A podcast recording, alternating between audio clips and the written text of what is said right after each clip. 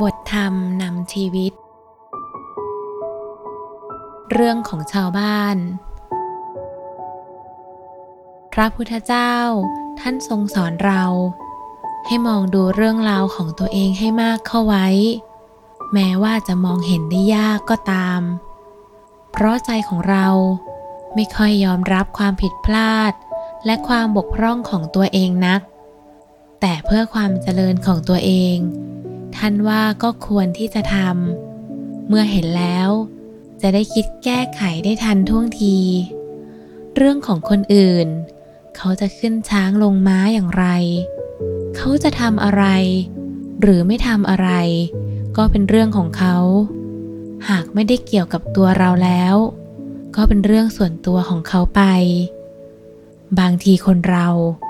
มักจะเอาเวลาไปยุ่งเรื่องของคนอื่น ซึ่งไม่เกี่ยวกับตัวเองมากเกินไป นอกจากจะเสียเวลาโดยใช่เหตุแล้ว ยังกลับมานั่งบ่นทุกข์ใจ เกิดความเดือดร้อนใจในเรื่องของเขาเสียอีก จากหนังสือ พุทธธรรม 5 นาที